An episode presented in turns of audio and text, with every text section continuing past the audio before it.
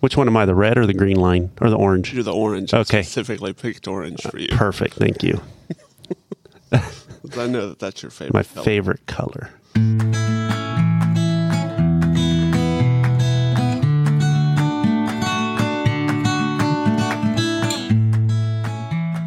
Welcome to Heart to Bark, a podcast for people who love their animals and want to learn more about them. I am your host, Austin. Come, sit, and stay tuned as we talk with experts on the health and well being of our furry, scaly, and even feathery friends.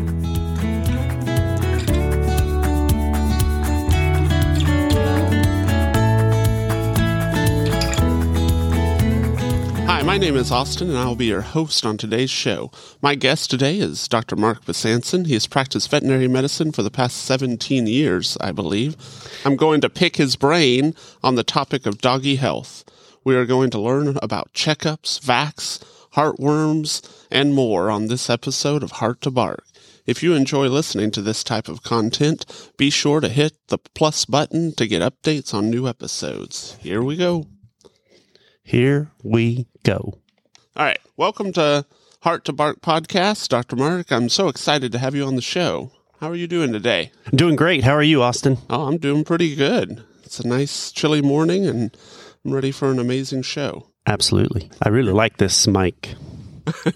It's it's pretty nice. It's Yeah. definitely different to start getting used Yeah. to. Uh, being a veterinarian and talking into a microphone, yeah, this is definitely something new for me. Yeah. So I appreciate you having me. Yeah, no doubt. So I just wanted to get into the show. Today we're going to be talking about dog health. So generally kind of like an adult dog. Uh, we'll have some other episodes that are going to go into like puppies and and uh, kittens and cats and things of that nature. But today I want to act as if, as I'm a dog owner myself, it would be nice to know what things I could do to give my pups the best life possible. And so I'd like to dive into some. So I'm going to open up a little scenario. Say I was going out and I went and got a rescue dog, one or two years old. I bring her home. Now what do I do? What is the first thing that I should probably do whenever I bring that new dog home? Yeah. So if you have a, a rescue dog that's been out on the streets, not sure what they've been exposed to, uh, probably one of the first things you want to do is quarantine the dog. So, especially if you have other pets in your house, you want to make sure that you uh, put this one in an area where your other pets are not, so that they don't spread potential infections, parasites uh, to your pets until you can get them in to see a veterinarian uh, where they can evaluate. So, like for that, you're talking about like just putting them in a different room and and keeping them separate. Do they can they go in the same yard or what? So, so every scenario is different. So owners have, you know, some people live in an apartment. Some people live in, you know, a large house with a washroom that's available. So you know your scenario, you know your situation at home. The best thing to do, and the size of the animal. So you know, is it a Great Dane versus a little Chihuahua? You know, I mean, your your your your different um, setups are going to have to be different for that. But the biggest thing that you're going to want to avoid is direct contact. Uh, mites like to uh, pass from one to the other from direct contact. Uh, you want to separate from where they void, so uh, feces and urine. There are some infectious and parasites uh, that can spread in the feces. So hookworms, roundworms, whipworms from a parasite standpoint in the feces. Parvo, if you have a dog less than a year old uh, de- or two years old, even, you want to uh, make sure that you keep them separated. And then uh, fleas, ticks, mites are kind of the topical things. So, you know, really just evaluate your environment at home and how can you prevent contact of that. Yeah, that makes sense. And we'll go into a little bit more of the detail of some of those specifics. So I bring my dog home. Now I need to pick a veterinarian and and go take them to the vet. the the best thing to do is you know talk to other people that have pets you know word of mouth is probably the biggest uh, form of you know getting the the the best veterinarian and and really what you want to do is even if you i mean i have some clients that you know they actually try out different veterinarians in a sense so so they kind of go and see if their personalities match i mean there's definitely uh, their staff as well. Uh, you know, some people go to a vet clinic for the staff, and you know, sometimes not even necessarily the vet. Uh, you know, we get requests for certain staff members all the time, and so uh, basically just kind of do your own vetting process with um, word of mouth, get on the internet, look at reviews, things like that. So, okay, and uh, so we need to get them checked out. You know, kind of like you would as a human. You just need to to get them uh, an exam. Is there any certain tests or things that you need to do, or things that you like to do on a on a first dog? Yes. So you know when they come in, you know, a good history is always important. And, you know, have they had diarrhea? Are they scratching? Is there hair loss? Um, shaking the head? You know, and that's going to pinpoint us and kind of direct us to a direction to go and look and see, okay, uh, you know, this one might have ear mites. He's been shaking his head. Or there's hair loss on the tail head. Okay, we need to check for fleas. Or he's scooting on the carpet. You know, there's a lot of different things, uh, you know, that's tapeworms potentially that that kind of point us in a direction. So first thing's a history, and then an overall exam, and we'll typically do that in one setting. You know, they come in and will I usually will get my history as I'm examining the dog and my exam will focus on what the owner is telling me. Okay. So, as an owner, I would bring them home and I would just watch for any of the things uh, that strike me as odd and I would bring them up to my veterinarian. Absolutely. So it starts, you know, because these guys can't talk to us, a history is huge for veterinarians. Uh, you know, you are their voice. And as an owner, that helps to direct me and other vets to, you know, what we need to look for. And then the dog the, gives us clues based off of what the owner is seeing as well. So you put that all together uh, with an exam and a, a history is super important. You know, now saying that if you have a stray or that you have no history, that makes it a little more difficult. You know, we don't know, you know, what their past was. So we just have to go with what we know for the short time that they've been with the owner. Also, uh, so I guess segue doing, say, like vaccinations like you would do uh, with humans, or is that uh, is that something you do with both dogs and cats? Yeah, so absolutely. So vaccines are super important and you know that all comes down to how healthy is the patient. So we want to vaccinate an otherwise healthy animal.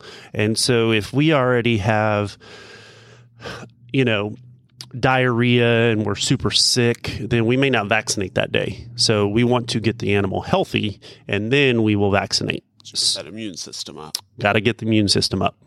Yep. So, um, and as far as other things, what are the things that you're wanting them to potentially start on? Um, I've heard of things like you know heartworms, uh, fleas, things like that. Are those things that you're looking for right then? Do you think that um, like animal control or some of the places, the rescues that you have, are they already starting them on some of those things? Right. So, you know, heartworm disease is huge in dogs. And so that is one of the first things that we're going to check for.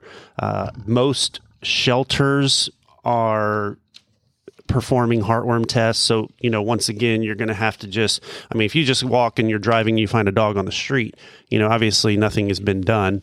If you are getting a pet from a shelter or rescue situation, you may, I mean, obviously you're going to want to ask them, hey, what have y'all done? What's already been, you know, uh, have vaccines already been done? Have y'all done a heartworm test? And so those fecal exam, uh, you know, a lot of these shelters and rescues already do that. And, you know, I mean, that goes into some of the the fees that are you know these guys charge is it basically just covers some of that stuff so but yes i i would highly recommend a heartworm test, vaccinations, fecal, um, with a deworming. A lot of your heartworm preventions have dewormers in them, but we definitely go through all of that as well.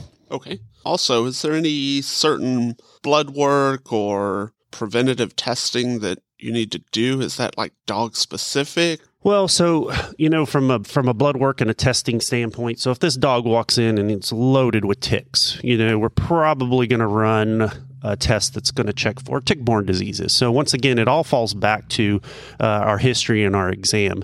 It, routine blood work from a function of organ standpoint, uh, you know, a chem, what we call a chemistry panel is going to check liver function, kidney function. So if this little guy walks in and he is super skinny, seems to be more than just malnutrition, you know, we're probably going to want to recommend some blood work and just make sure that we're not dealing with something more serious, uh, you know, from a general health standpoint. Okay. And as far as getting them spayed or neutered, I, I know that that's a big thing. I'm assuming that generally the animal control and all of that kind of gets that done. But if you got a dog that wasn't from a, a rescue or whatnot, uh, when do you recommend doing that? Yeah, so spaying and neuter is super important. The uh, the typical recommendation that I have is anytime after 12 weeks, and that's the big reason is for anesthesia purposes. Uh, you know, not necessarily could they be done sooner? Absolutely, and and and I have on certain occasions done them younger when we're dealing with you know a rescue and, and a transport situation and these guys just need to be spayed and neutered before and they do fine. It's just you know most of the time uh, i like to do them after 12 weeks old. There is you know theories and different uh, thought processes out there that oh i need to wait till you know they're six months old or they've gone through a heat cycle or it's going to stunt their growth and you know there's there's a lot of you know data and theories that back those i won't, I won't go into those in this podcast but um, you know, I mean, the goal of spaying and neuter is not just for reproduction purposes. There's multiple other reasons from a health standpoint uh, that we spay and neuter, but that is uh, just one part of the many reasons we spay and neuter our pets. Okay. Um, say if I bring my pet home and it's a, a female and, and she's in heat, can we still do that? So absolutely. So spaying and neutering, um, and in this case, spaying is you know removing the ovaries and the uterus of a female, and you can do that at any stage of their heat cycle. Um, you know, even even pregnancy. So it is something that we can uh, spay these guys at any point. Does you risk increase a little bit? Absolutely, uh, not enough that I would not do it, but you know there's increased blood flow and things like that, and so to the uterus, and sometimes you may incur an additional cost, and the reason is for that. You know, it is a little bit more involved to spay them when they're in heat, but it does not mean that you cannot do it. Shifting gears, I know that a lot of people are doing this microchipping and uh, assuming that they didn't get it from the actual rescue. What are your thoughts on microchipping and can you find them with your phone? Yeah, so microchipping, I mean, there's uh, is definitely something that I highly recommend you know, basically the way microchipping works is there's a little uh, large rice grain sized chip that basically it there there's no battery in it. So where where it's it's scanned is actually the scanner that we use externally has you know the battery and picks up uh, a little reading and a number out of the chip. But this chip is inserted in between the shoulder blades typically on uh, dogs. And what it does is it it then has a number that you register online to with your information. And if this little one ever gets lost, then going to a shelter if it gets picked up at a facility one of the first things that you know we as vets uh, shelters animal controls i mean their first thing they're going to do is they're going to scan this dog right over the shoulder blade and they're going to look for a microchip that's going to give them a number and then they're going to put that number in a database and it should pull up the information of the owner. So you want to keep that information updated, um, you know, depending on what microchip brand you have. Uh, but highly recommend that. It is not a tracking device. I know you're looking because you were fixing to ask me that. I was, yeah. no, that is definitely the question. I mean, in today's day and age, you just expect everything to just have an app on your phone where you can just geolocate your dog, whatever it is. Uh, you know, and unfortunately, the the microchips that we're using are not uh, able to track. There are some tracking devices, but they're external, so they're usually on collars. And the reason is, is there has to be a battery involved with that because it actually has to emit, uh, you know, a signal that requires a battery. And so the, the microchips, so I mentioned earlier, they do not have batteries in them and why they're so small. Um, so that has been the reason there has not been an implantable uh, microchip that does tracking. On uh, another note, uh, I know that uh, we also you also recommend doing kind of like dentals or teeth cleaning. Um, I know my own dogs; uh, they can get some pretty bad teeth pretty early on. What what are the time frames that you recommend doing that?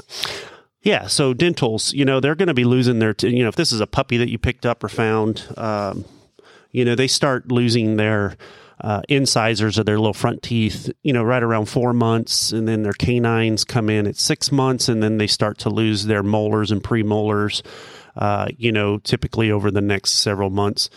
And so from a dental standpoint, I mean, you can definitely clean the the baby, or we call them deciduous teeth. Uh, not typically done routinely. Uh, the uh, we'll usually do these, you know, after a year, and then you know, typically annually, or if you know, usually toy breed dogs have really bad teeth, and so uh, biannually is sometimes something that we'll do, and um, you know, just keeping those teeth clean with uh, routine dentals is is actually pretty crucial. Well, yeah, especially since they say that uh, dogs age seven years to our one year. And Absolutely. That, uh, six months is is still quite a bit of time in between compared to a, a normal person getting their teeth cleaned. Yeah, and I'll probably say this over and over on these podcasts. You know, uh, you know, when we talk about annual and biannual exams, it's the one to seven is you know, if if we see a dog once a year, that would be like us as humans going to the doctor every seven years. And could you imagine not going to see your doctor for seven years? Could you imagine what happens in that seven years? And then the same if you cut that in half and do a biannual exam, uh, then you know you're would be like us going every three and a half years to our doctor, and yeah, that's just unheard of. Yeah, and so you know, I mean, they can't come in every month, which would be like us coming in once a year ish um, to our doctor.